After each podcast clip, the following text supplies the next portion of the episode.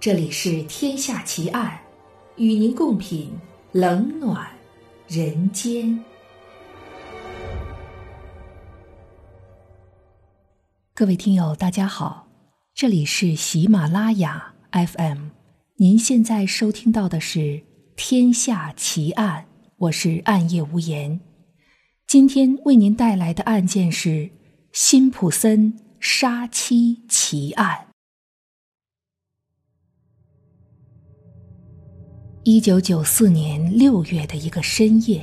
美国洛杉矶市蒙塔纳大街的一位居民在外出散步时，发现了一条秋田犬，于是他就顺手将这条小狗牵到了在附近居住的博兹泰佩家中。让博兹泰佩和他的太太感到很奇怪的是，这只小狗一直在呜咽着。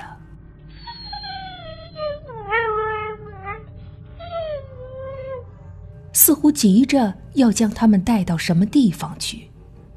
博兹泰佩夫妇跟着小狗的踪迹来到了一户住宅前，却在铁门内发现了两具尸体和满地的鲜血。其中的一位女性死者，正是当时大热的橄榄球明星辛普森的前妻妮可·布朗，而另一位死者则是妮可的好友。年轻的餐馆侍应生罗纳德·高曼，两人的身上布满了刀伤，而妮可的颈部几乎被完全割断，头发也被鲜血染成了褐色，以至于警方在查看他生前照片时才知道他原来是金发。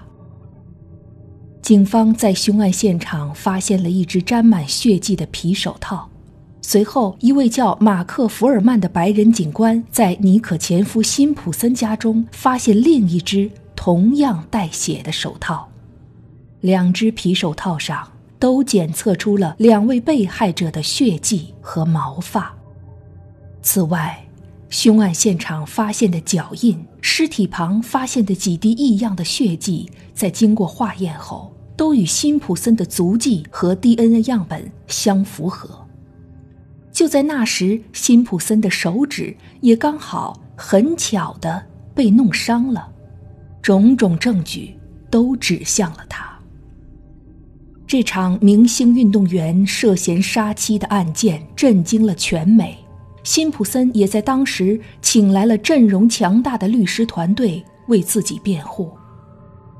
几番周折后，陪审团却最终认定辛普森无罪。直到二零零八年，辛普森才因另一起持械抢劫案被判入狱服刑三十三年，九年内不得假释。当年辛普森涉嫌杀妻案的审判过程吸引了全美国的目光，全国上下都在关注着这位红极一时的橄榄球运动员。看着他是否会靠着请来的明星辩护团队，从铁证如山的杀人指控中翻身。当判决即将宣布之时，美国总统推开了军机国务，国务卿推迟了演讲，连华尔街股市的交易速度都迟缓了下来。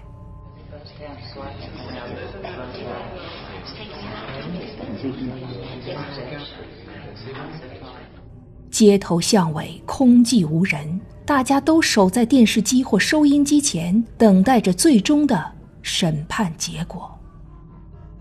辛普森和这次案件到底为什么会获得如此多的关注？在这场世人瞩目的世纪审判背后，又有着哪些不为人知的曲折和秘密呢？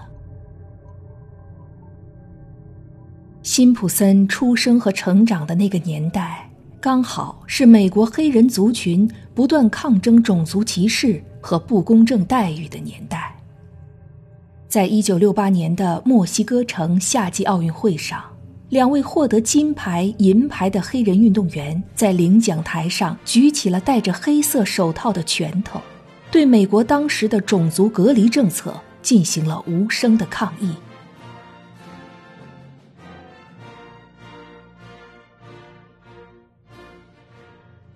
但随后，他们就被驱逐出了奥林匹克村。而这一切似乎与二十一岁的 O.J. 辛普森毫不相关。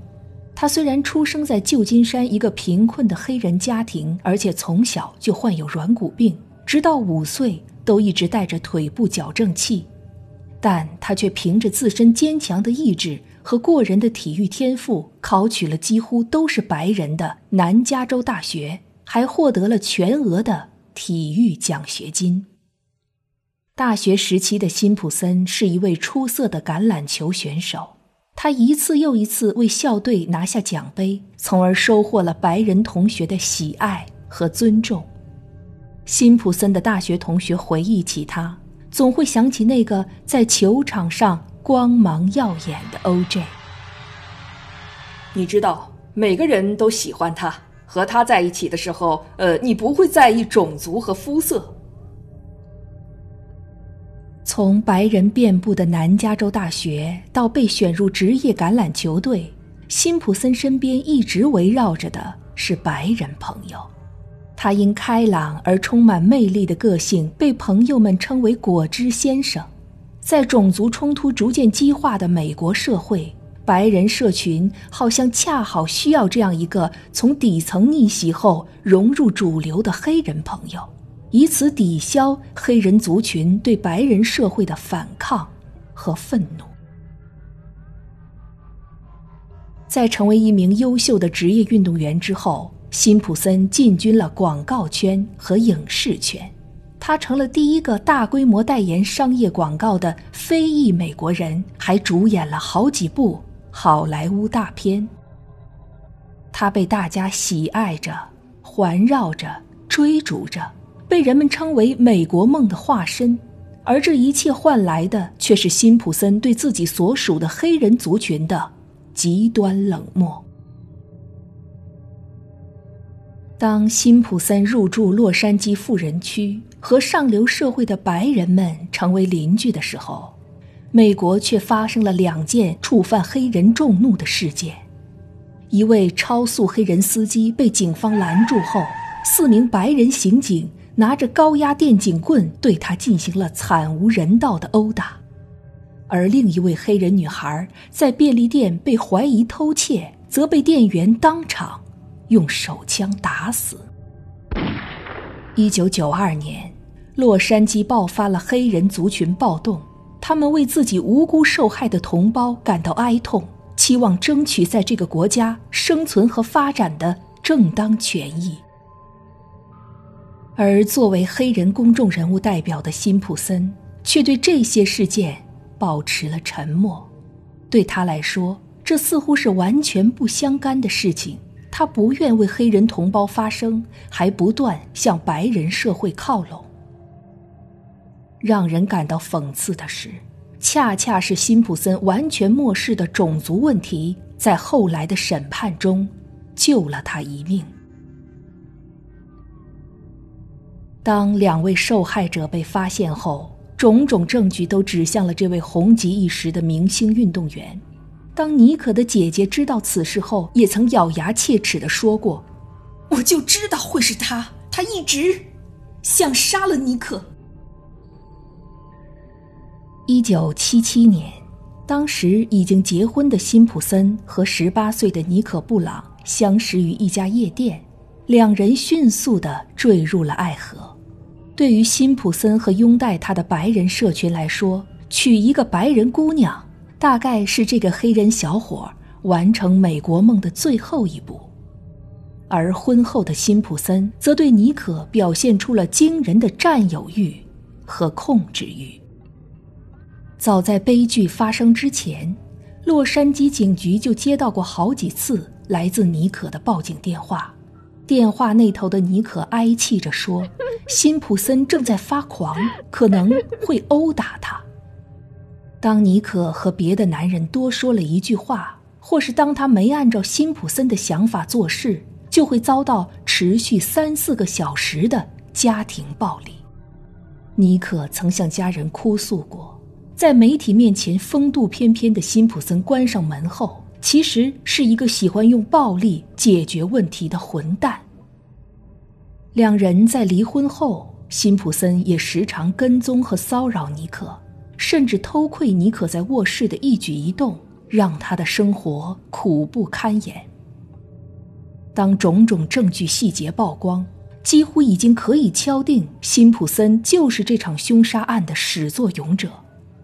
面对指控，辛普森不动声色地请来了哈佛大学、加州大学等世界名校的法学院教授为自己辩护，组成了一支被媒体戏称为“梦之队”的辩护律师团队。